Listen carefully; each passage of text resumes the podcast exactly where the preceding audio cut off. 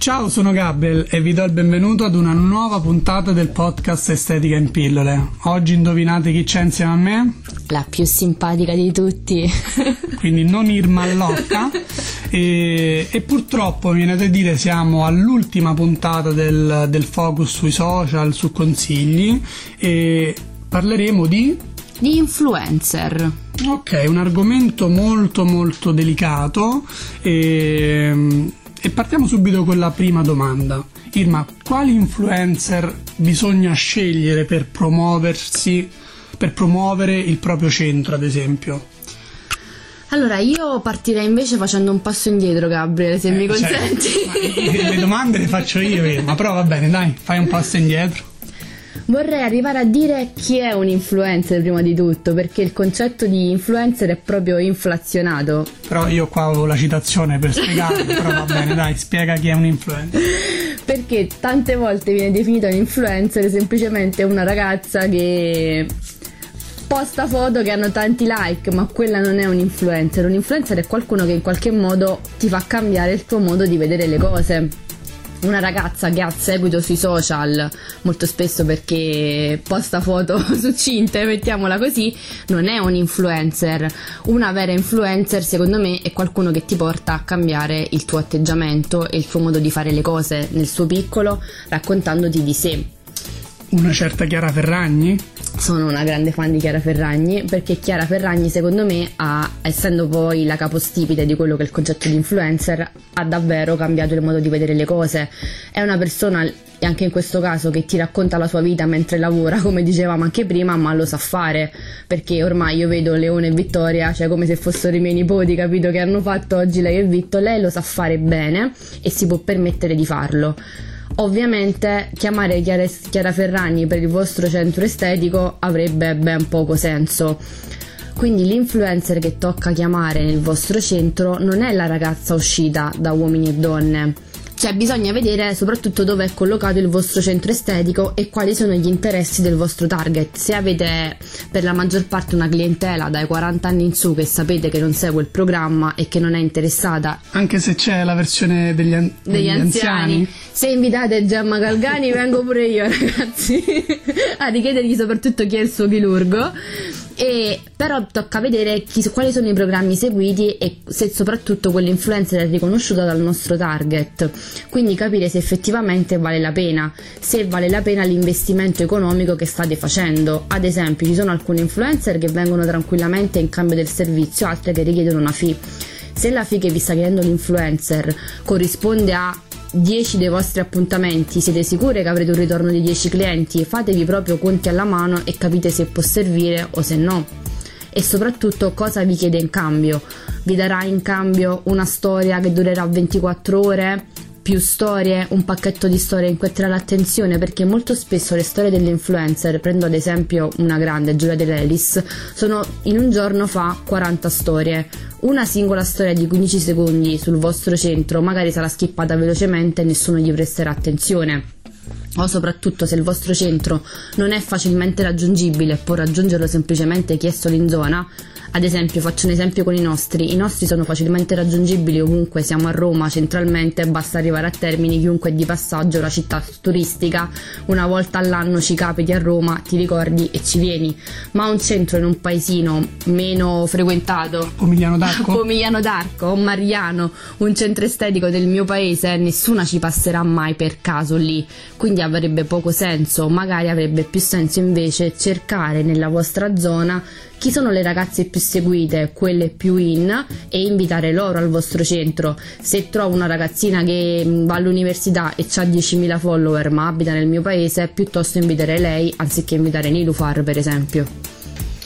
Ok, quindi abbiamo qui risposto alla domanda quali scegliere. Esatto. E l'altra domanda che ti faccio è come sceglierle, che in sostanza è anche risposto, ma ci sono degli strumenti mi ricordo una puntata delle Iene in cui si parlava di Indiagram, non so se l'hai vista.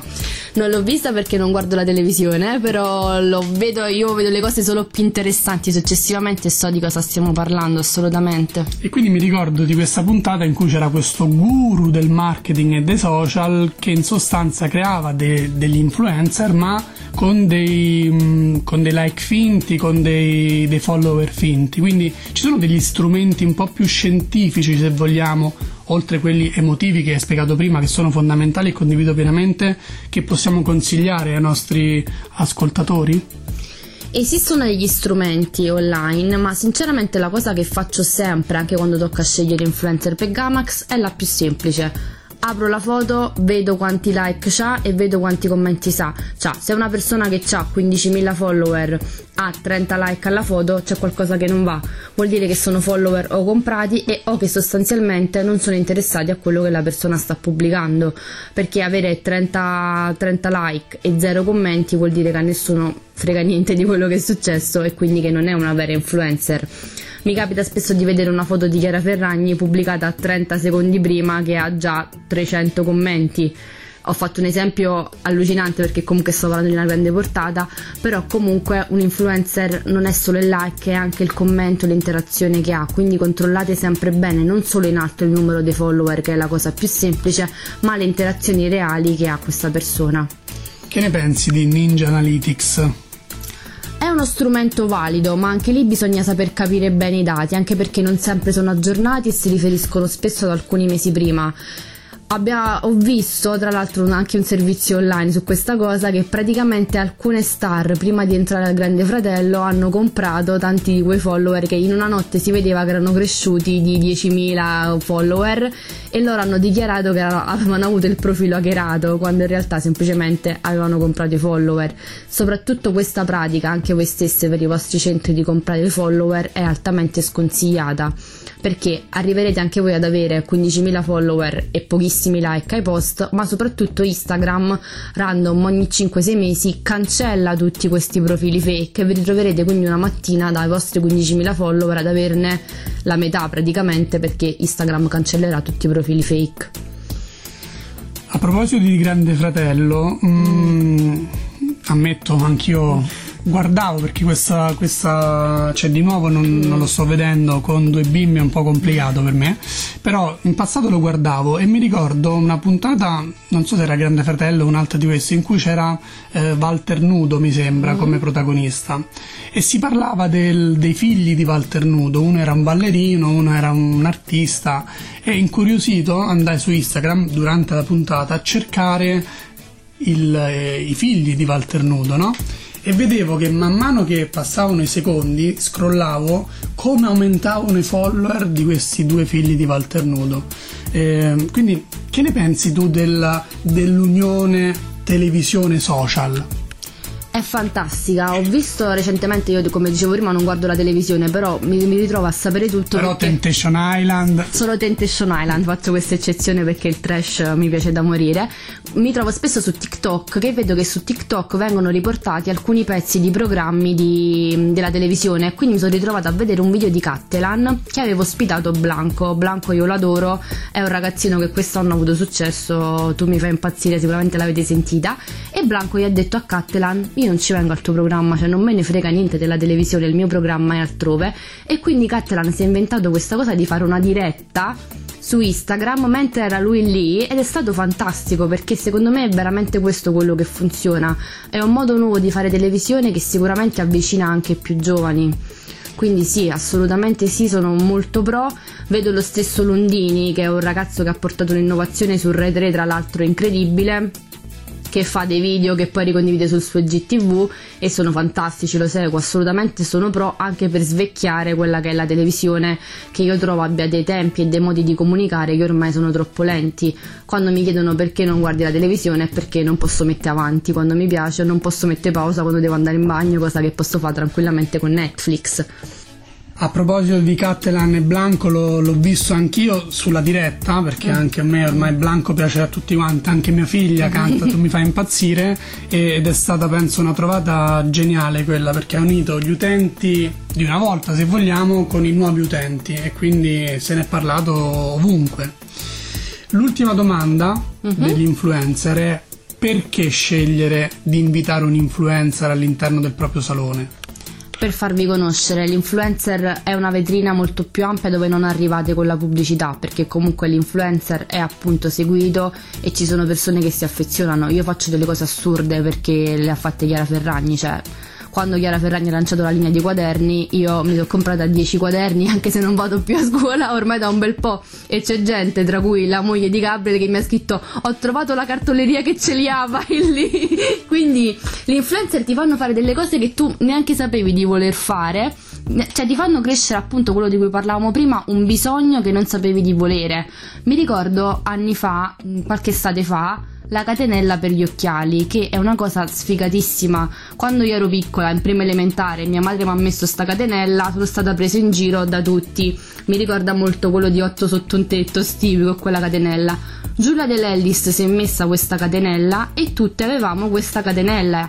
Divent- improvvisamente una cosa che era veramente da sfigati, tra virgolette, è diventata super di moda, perché hanno il potere di cambiare un comportamento delle persone quindi assolutamente ha un senso se rispettate ovviamente i criteri che vi ho detto prima.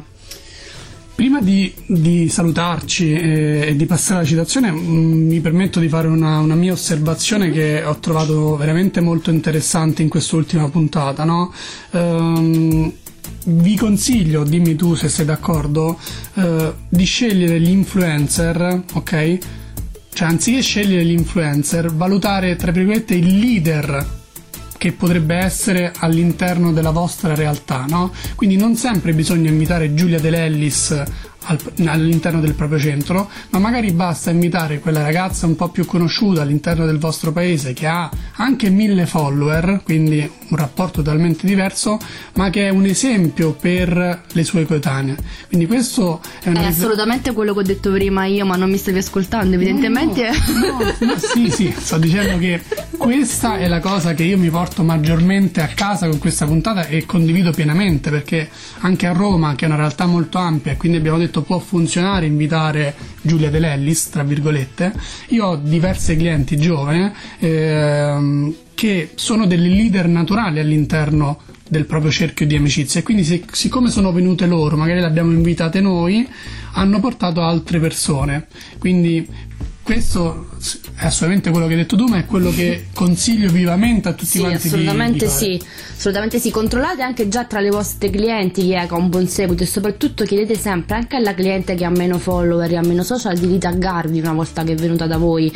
Create proprio delle postazioni per fare in modo che sia naturale. Ad esempio, Gabriel ha avuto l'idea di mettere delle frasette appiccicate allo specchio, sono frasette sulla bellezza in generale, sull'essere donna, che è volontario il fatto che tu le fotografi e le ricondivida.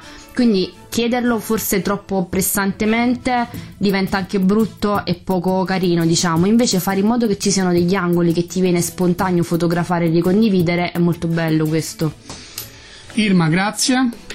Prego, di nulla. È stato, penso, molto costruttivo affrontare questi temi, soprattutto per me anche, no? perché anch'io in realtà vengo dal mondo del marketing, eh, però mi piace sempre confrontarmi con chi ne sa di più e penso che Irma ne sappia di più e quindi spero che anche per voi sia stato utile ricevere questi consigli sul mondo dei social. Un saluto a Pomigliano. A Pomigliano e soprattutto seguiteci su Instagram, profilo è nailbar underscore gamax. Oppure?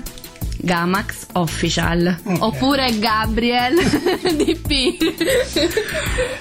La citazione di oggi è la seguente. Le persone normali lasciano un segno, le persone speciali lasciano un sogno. Grazie e alla prossima puntata del podcast Estetica in pillole.